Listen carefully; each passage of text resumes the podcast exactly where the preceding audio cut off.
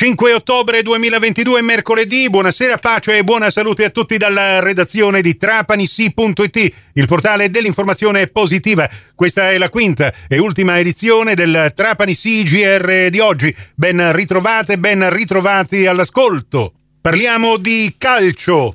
Si è conclusa la quarta giornata del campionato di Serie D con questi risultati. A Canicattì, Real Aversa batte Canicattì 0 a 1 grazie alla rete di Cavallo al sesto minuto. A Castrovillari, Acireale batte Castrovillari 0 a 4 grazie al poker realizzato da Carbonaro che segna al 66esimo, al 74esimo, al 79esimo e al 92esimo. Il Catania vince in casa contro la Vibonese 3 a 0 con le reti di Vitale al quarto minuto e poi nel secondo tempo Jefferson al sessantesimo e Forchignone al settantanovesimo. Catania 3, Vibonese 0.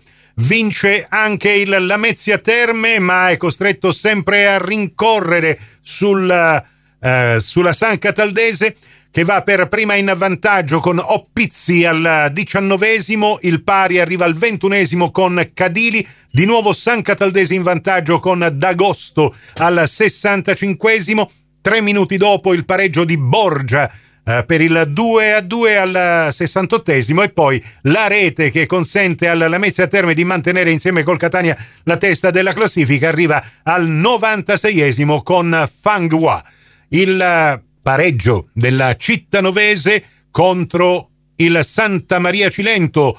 Calcio di rigore al sedicesimo porta in vantaggio la squadra ospite e poi il pareggio al trentatreesimo arriva sempre su calcio di rigore realizzato da Cru- Crucitti. Cittanovese Santa Maria Cilento 1 a 1 il eh, pareggio a reti inviolate della Mariglianese su, contro il Licata 0 a 0 e poi abbiamo il Paternò che perde in casa con il Ragusa, una rete per tempo, il gol di Randis al 46esimo, quindi il primo minuto di recupero del primo tempo e poi la rete del della definitiva vittoria esterna arriva al 49esimo, mentre a Sant'Agata il Trapani batte la uh, città di Sant'Agata con la rete di Civilleri al 59esimo uh, 0 a 1. La partita Locri-San Luca si gioca alle 21.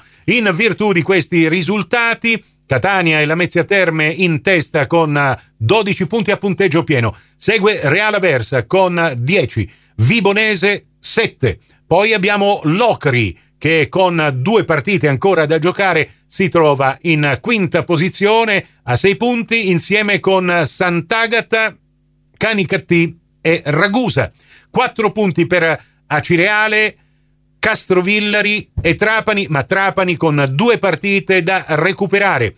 A tre punti Cittanovese, Mariglianese, San Cataldese e Paternò, un punto per San Luca e Licata e Santa Maria Cilento. Il prossimo turno si gioca domenica con questi accoppiamenti.